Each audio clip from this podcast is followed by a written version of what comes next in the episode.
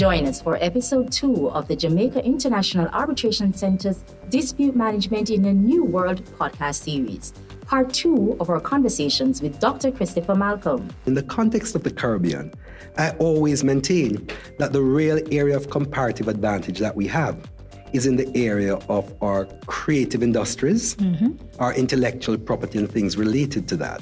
And so, if we're going to say that is what it is, we need to find a way to ensure that people benefit the most that they can from what they develop.